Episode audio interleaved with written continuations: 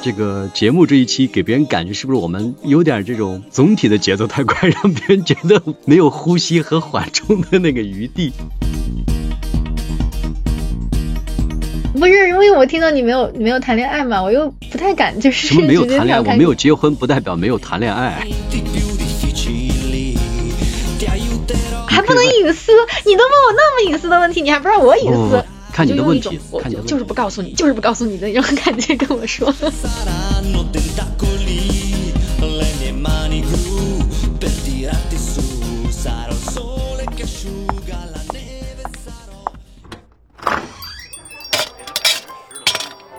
欢迎光临爱情酒吧，今天想喝点什么？需要我给你推荐一杯鸡尾酒吗？稍等。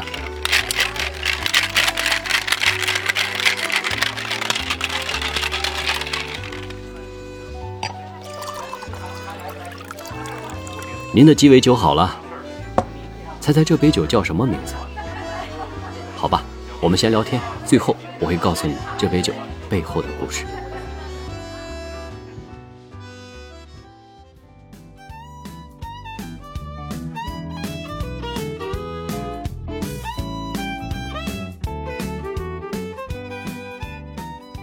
刚才听你这样说啊，就是结婚以后和没有结婚是有很大差别的。你像我没有结婚，所以可能我考虑到家庭中的一些这个琐碎的事情相对也比较少一点。但是像你已经从这个婚恋中已经得到了自己这么多年的一些经历和感受，我相信你可能对于这个结婚前和结婚后的这个差距有很大的这个认知的不同。那么下面我想听听范范你是怎么看待结婚之后这个一地鸡毛的这种状态是怎么样的？嗯，其实这个一地鸡毛在很多时候不是来自于结婚后，而是在于生孩子以后。就是真的很多家庭为什么在刚刚生孩子的一年内，这个离婚率会飙升？其实有很大一部分原因就是因为这个孩子给家庭带来的不适应。然后在这种不适应下，有很多很多人他们就会选择，我天呐，我根本处理不了，干脆离了算了。然后怎么说呢？因为我周围身边也会有这样的一些同事或者同学，然后给我的感觉真的真的。合适太重要了，就比方说，呃，我记得我就是有一个同学吧，然后其实她最后没有离婚，但是她跟她的老公关系就这么多年，随时都在吵架，随时反正也不是特别好。我先用我的状态来跟大家说明一下，为什么就是没有结婚、没有生孩子的人可能不懂这个叫一地鸡毛。就是我每天晚上看到那个时钟走到六点钟的时候，我的心态会发生一种恐慌，就是心里会会产生那种恐惧的情绪。因为我的宝宝在出生前六个月，他就有点那个先天幽门狭窄，但是这个是一个呃很常见并且没有必要去医治的一个算是一种小疾病吧，他只是一开始没有长好而已，然后他就会不停的吐奶，不停的吐奶。其实，在你们听来可能觉得吐奶只是一个非常小的事儿，对吧？因为你可能没有经历过，你觉得吐奶就是吐奶呀，对吧？是的。然后。在我们看来，你知道什么吗？就会他会面临你一晚上，你的床上都可能是被吐的到处都是湿的，没有办法睡觉。然后甚至包括小孩子吐奶，它有可能会导致就是反吸入鼻腔，然后窒息。就是我们曾经在一个亲戚朋友家刚刚去吃完一个满月酒，然后结果就好像是当天还是第二天，那个孩子就自己因为吐奶，然后自己就窒息死掉了。所以在这样情况下，我晚上是不敢睡觉的。然后在你长期不敢睡觉的情况下，你就会发现，你每天一到要睡觉的那个晚上，你就会产生一种心中的恐惧。我看到那个钟，我就会觉得瑟瑟发抖。然后在那样情况下，如果我的老公突然下班回来跟我抱怨说啊，今天什么什么事儿太烦了，然后我现在今天晚上就不帮你带娃了，我去怎么怎么样？哇，那个时候你的心态是崩溃的。然后你就会看到一个尿不湿在地上没有扔到垃圾桶里，或者是看到呃一个什么奶瓶，明明现在应该热了，结果热烫了，还老是没有就是拿过来，或者是仅仅是很小的一个跟。带孩子都无关的事情，然后都能把你瞬间点燃。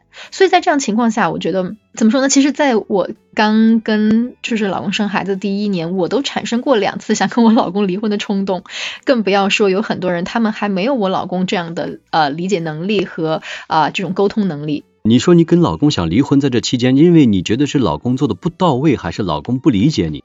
很多很多男士，包括魔芋，你以后肯定也是这样的。就是当你当爸爸以后，在第一年，你肯定会是没有当爸爸的代入感，因为你跟孩子之间，孩子还不会说话，你们会缺少沟通，你只能看到哇塞笑起来好可爱哟。但是到晚上睡觉的时候，你会觉得啊，我一点都不想去收拾他，一点都不想给他半夜喂夜奶，然后。当你的情绪，比如说前一个星期还好，你觉得没关系，一个星期呃少睡一点觉还 OK 了。但是当你发现你要持续很多个月都每天三个小时都算整觉的这样情况下，你知道整觉什么意思吗？就是算是能拉撑的睡一觉。然后你三个小时都能算一个非常整的觉的时候，你就会觉得你的情绪是非常非常崩溃的。然后加上还会有很多很多的担心，然后突然孩子又生个病发个烧是什么什么样的，然后你就觉得天呐，我现在当爸爸简直是一件太恐怖的事情了。有的人甚至愿意在单位上加班都不愿意回家带孩子，就是这样的。所以。两次离婚的冲动吧，我记得是两次，但是我觉得还好，就是我们能控制，因为确实那段时间女性的心理怎么说呢，心态是会受很大的激素影响的，这个是一个呃科学论证过的，这个确实是女性在这段时间她的那个激素不正常，那么男士就应该要多去包容和理解一下。所以我老公在那一年其实他做的还是蛮好的，但是我真的有很多同学同事在那一年。跟自己的，比如说爸爸妈妈，就是孩子的外公外婆发生矛盾，然后跟孩子的爷爷奶奶发生矛盾，然后这个时候老公再是一个情商低的，他没有办法处理这些事情的情况下，哇，这个家庭你就看着他散吧，马上就会散掉，就是这样。所以我觉得一地鸡毛就是这样产生的。真的，我听完你这样说，我真的觉得确实是一地鸡毛。你们的那种心情啊和那种状态呢，我确实能体会得到。但是在这个过程中，你觉得对于一个你认为合拍的这个老公，或者说合适的这个老公，他在这个过程中应该怎么做，你才觉得更合适那种现状呢？首先，你们的情商得一样高呀，这个就是我说的 最重要的合适。就是当老公他没有办法处理好这样家庭关系的时候，你就会觉得你这个老公找的是个啥？是的，是的，这个女方就非常生气，我能理解。还有就是为什么一定要找合适？就是合适是代表你们的可能家庭的这种原生家庭的观念也是一样的。对的，这个找一个咱们原生家庭呢，他这个教育环境啊，包括生长环境相接近的情况下，他的这种观念和这种思维都会比较容易沟通一点。这个我也特别认可。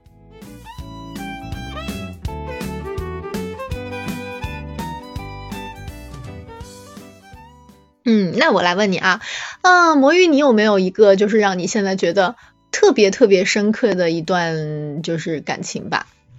当然有了，我就是因为特别注重感情，也特别注重爱的这种感受，所以我才最终还是觉得比较孤独，因为我觉得能达到我的这种期望的这种境界也比较少。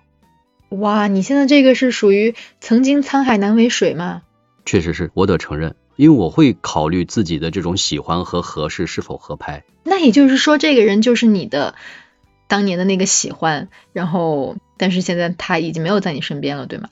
对，也就是说，我肯定是想追求的是喜欢，我没有考虑过刚开始是否合适。但是当我去追求这种喜欢到一个阶段之后，我会发现。哇，我有好多次，因为这个时间经历的比较长，我有好多次会觉得太不合适了，这个观念差距太大了，完全是不能够讲到一起的，就是这种沟通上有很大很大的这个问题。但是我们经历过了那个磨合期和那个阵痛期，现在反而因为这种磨合和彼此对感情的一种认可之后，我发现我们改变了，所以我就会考虑是不是我们应该选择一种喜欢在前作为一种基础，后面的磨合和合适呢，慢慢作为一种加分。像我现在就觉得很满意，我就觉得很好，这种感觉和沟通都已经没有差距了。啊，所以你刚才为什么会说你被我说服了，就是这个原因，对吧？对。我其实也还是挺期待，就是像你说的，有一个你特别特别喜欢的人，那我可不可以说成他在我的生命中就没有出现过？其实我是觉得啊。我听你的这种感觉，我好像觉得你没有遇到一个你特别动心的，或者是让你能够睡不着觉的一个男生。也许你曾经有过那种迷恋吧，比如说像我的这种经历吧。我觉得这个迷恋可不是一两天的问题。从我自身的这种认知中，我是觉得喜欢的那个周期可能每个人不太一样吧。也许我的这种周期会持续的会输出这种爱，或者说这种能力。但是你要说，我确实在这之前我没有考虑是不是合适，我就是觉得喜欢。你这个对我简直是灵魂拷问啊！我觉得，要是我真的没有遇到过一个让我呃彻夜彻夜睡不着觉的，我就不算是遇到了一个真正喜欢的人。那我可能还真的没有遇到我喜欢的人。但是我理解的呃这个可能还不太一样，为什么呢？就是我的老公他虽然不是那个让我整夜整夜睡不着的人，但是就是在我跟你说我在有很多很多人给我介绍相亲的那段时间，我产生了一种对自己人生的一个算是有一个震荡周期吧。然后那段时间我对自己的人生、职业等等等等是有一定怀疑态度的，然后我就会产生整夜整夜睡不着觉的情况。就是我那个时候可能思考东西比较多，但是这一切一切的睡不着觉都在认识我老公之后马上就好了。所以我觉得这种可以算作是。我老公给我生活带来的一个非常非常正面的变化，这个就是我为什么那么肯定他的原因。我觉得，嗯，你要说这个不是喜欢，那我也认吧。我觉得这倒没关系。我我其实需要的是一个这样的人。哎，不对，刚才说这个观点呢，我反倒还是认同你，因为这个喜欢他的这个区分和这个角度是不太一样的。有的人可能是颜控，他看到对方他就非常开心，对吧？这也是一种喜欢。像你这种体会，我觉得也是很宝贵的。当你跟对方在一起生活的时候，你就会觉得非常的放松，非常的有一种安慰感、安全感，甚至你觉得能够治愈和解决你生活中很多那些烦恼的一些困难。他在你身边，你就觉得啊，是一种很好的一种动力。这本身对这个爱的理解也是比较深刻的，非常认可的一种感觉。当然，这种感觉可能就像你所说的，也许你的这种喜欢比较有深层次的这种认知吧，因为每个人对这个喜欢的这个标准是不太一样的。也许你就不是一个颜控，对不对？也许你就喜欢一个跟你默默在一起陪伴你的人，你就觉得很幸福了。这个真的是不太一样。嗯，因为我觉得颜控这种东西，他说不好呀。那如果我真是颜控的话，我喜欢明星就好了嘛。说明星那么多，他们的颜值那么高，我干嘛不去喜欢一个明星？然后我要喜欢一个身边他长相也不如明星的人。生活还是应该留一些东西给自己来做思考的吧。所以颜值这个东西可以往后排。你看。你这个思想就非常的有现实性，很具有一种的理智性。那么，如果说很多人对这个颜值的认知，如果仅仅是停留在一个很肤浅和表面的这种现象，就不会有那么多的粉丝去追求明星了。为什么这些粉丝会追求明星？他们就会认为，他们看到和欣赏到的自己的这个明星呢，给他们带来一种精神的一种继位。他们认为这种继位对他们来讲带来的是一种快乐和愉悦。这就是每个人的认知是不一样的哦。所以，喜欢颜值 和喜欢现实，这可以去作为自己不同的选择，真的不能说哪一个对哪个错哦。哎，我来参加一期你的播客，我都觉得天呐，我都在怀疑我自己对我老公的感情了。但幸好后来你又帮我把它圆回来了。哎，不不不，这是事实。我是从你的这个讲述中，我认为我能体会得到这种感觉。你可能并没有刻意的想自己有多么的爱老公。但是你会发现，就是你的潜意识会发现，当他能够在你身边的时候，他能够治愈你在自己生活中，或者是工作中，甚至是事业中的那些鸡杂狗碎的事情。反倒他的存在就能够治愈你，给你提供了一种很好的那种安全感和那种温暖感。我觉得这就 OK 了。你没听过有一句话这样说吗？就是有了你，可能我一切的世界都变得非常的美好和光亮。这就是爱的一种力量，就说明你肯定你们俩是存在这种爱的，只不过你的这个爱的这个分值，可能你定位到九分，你就觉得已经很满足了。我们要定到十二分才算满足吧。我也不太愿意去承受那种定到十二分，但是后来我们因为这个事情没有在一起，或者什么样那种心痛吧。我觉得我我会害怕那种感觉，所以我不太愿意去承担这个。对对对对对，但是我跟你可能相对有一些不同，就是我可能会选择 A。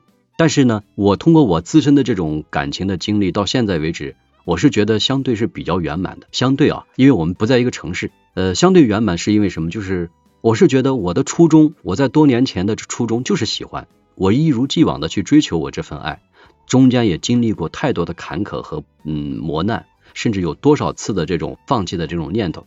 但是当我追求到最后的时候，也得到了对方对我这份感情的认同之后，而且我也发现有很多地方。是特别合拍的，这种合拍和默契是我多年都特别渴望想得到的一个结果。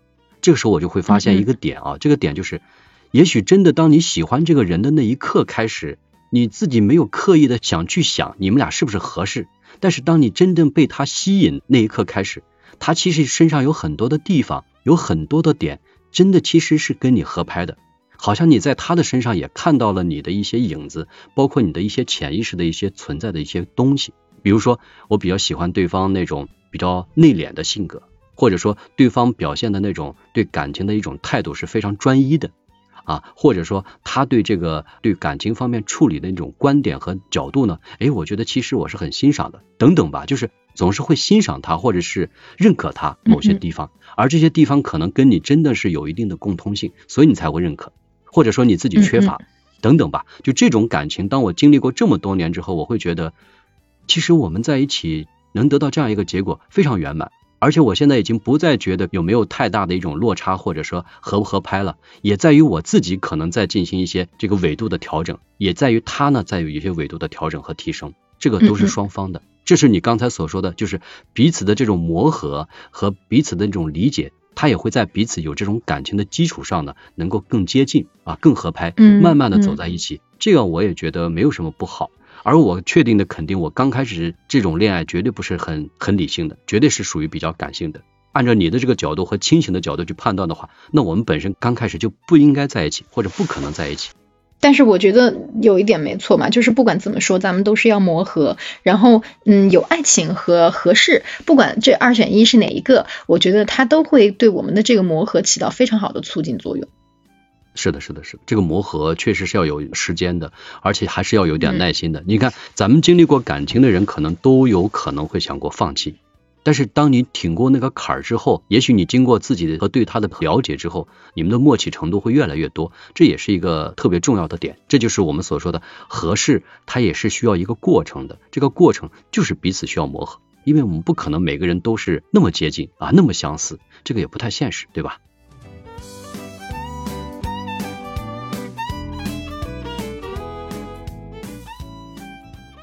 哎，那男生你们对女生的这种婚姻观念，或者是一些什么，你们是怎么看的？因为我总是觉得哈，就是我老公是个奇葩，可能除了他，全世界男人都会出轨。然后呃，怎么说呢？我就会觉得，嗯，因为女生一旦过了一定的年龄，长得不好看了，可能男生就会没有那么呃，就是继续去守护这样一个人，他只是把当成一个家庭成员而已。这样的话，那是不是都会出轨？这样？如果按真实的想法来讲，我觉得男人对这种欲望的渴望，嗯，其实是很强烈的，而且也是有这种出轨的几率都十有八九。我是这样觉得，包括我自己也曾经想过这种出轨的这种念头都有。就是即便他自己还爱着对方，他自己还会有出轨的那种欲望的那种念头。但是这种欲望的念头为什么会在后来很多这个生活中或者家庭中呢没有去实施呢？他就会考虑自己的这种代价有多大。而且他会考虑到自己对这个呃对方，也就是自己的妻子或者对自己的家庭就带来多大的这种伤害，在这一个点上，有些人能把握得住，有些人就把握不住。作为一个男生的一个角度来看待这个点啊，我真的特别认同一个观点，这个观点就是人品和他的这种感恩的心。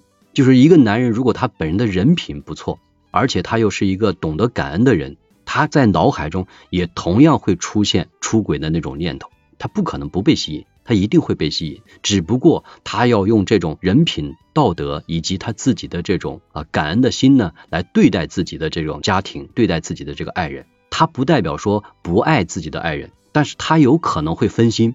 但是当他觉得这种责任，包括你们彼此的这种经历的风风雨雨的这种亲情，这种感情是不可被磨灭的。同样，他也会懂得感恩于对方的这种付出和多年的陪伴等等这些吧。他要在这个方面想明白之后，那么他就会战胜他的这种欲望，反而把更多的精力和这种责任呢用在这个家庭以及用在自己和爱护这段感情。当然，也有很多男生呢，他在这方面把持不住，他会被这种外界的诱惑所吸引，他就会容易出轨。我之前跟我的闺蜜就说我老公，我说我老公肯定不会出轨啊，我老公怎么怎么样哈，然后就会被他们批评，他们就会说哇，你简直太天真了，你怎么会觉得你老公不出轨这样？我当时觉得天呐，我觉得现在社会的风气已经是这样的吗？就是出轨才是一个很正常的道理，就是按摩玉你的想法来说，应该来说是还是要看这个人的人品，所以应该你觉得五五开有这样的概率吗？我这个比例我不能讲，因为我不能代表其他人，因为我所接触的圈子的话，或者我所接触的一些人群的话呢，他跟你的这个人群的这个环境啊，包括一些他的这个各方面的条件都有综合来做评定的。但是我不得不承认一点，就是男生在这种出轨的这种行为上是非常非常容易出现的。所以我就觉得合适很重要吧，因为你看啊，如果两个人的感情中间就是缺少这种合适，当一个人他已经比如说达到了一种算是一种思想上的层次的时候，另一个人没有达到，那么同时这个时候第三者出现了，那出轨的概率多大呀？然后如果是就是两个人之间是就是有很多很多合适的基因在这儿的，那我在这个情况下，我必须就要考虑我的家庭关系，必须就要考虑我们的对等，不会减少很多出轨的概率嘛？我觉得。这个事情就更能体现合适的重要性了。但是我的觉得这个人品和认知方面来讲，不应该界定到你这个合适的范畴里，因为它是属于可以共存的。你说合适呢，他可以继续生活下去。然后这个男生他为了保证自己的家庭，为了保证自己的这个婚姻，他觉得嗯，我这个妻子呢啊刚好跟我确实是合适的，所以我要保证我这个家庭的这个稳定和包括我的这个基本的这个幸福吧。所以你认为合适，在男生的这个眼里呢，他认为这也是一个必须具备的这个点。但是他在认为合适的前提下，他不会产生对别人喜欢的那种欲望和冲动，他还会有。嗯，所以合适，即便是合适，他是为了保证一个家庭的稳定，但不代表他内心的那种幸福感和那种好奇心，以及他那种满足感能够得到他真正的满意。他可能还想寻求一些其他方面，在精神方面，甚至在这个身体方面的一些满足，才能够得到他最终的一种愿望。这也是他不可否认的一点。嗯，也理解，也理解。但是，嗯，那还是让我继续天真一会儿吧。啊，不过有一点你也说的对，喜欢会变的，也就是这个爱呢，可能会随着时间的这个推移呢，会变得越来越失去那种爱的冲动和光环，失去爱的那种兴趣感，这个一定是存在的，这个我也在接受。但是我认为啊，就是如果跟一个彼此相爱的人，而且你们的刚开始就一直都是相爱的，一直走到后来，那么他们的这种爱呢，其实我认为真的会升华，升华到一个阶段的时候呢，他会有一种其他方面的吸引，但是跟这份爱比较起来。那是微不足道的，他就不会为了外界的某些方面的一些诱惑而影响到你们彼此经营的这么多爱的这种积累的这个感情，所以他的这种呃出轨的几率也会比较少。我是认为他还会尊重自己的爱人，也会尊重自己的这份爱。所以我觉得其实能找到一个又喜欢又合适的当然是最好的，但是毕竟现实嘛。没错没错，这个我也赞同，我也赞同。每个人遇到的感情都有很多的遗憾，真的。往往是这样的，特别喜欢的人呢，最终还没有走到一起。所以根据自己的在感情方面的一些认知和理解吧，如果能找到一个又能喜欢，而且还能够合拍的，那当然是最好。所以这个分值彼此不要拉得太大，相互综合一下是最好了。嗯嗯，没错。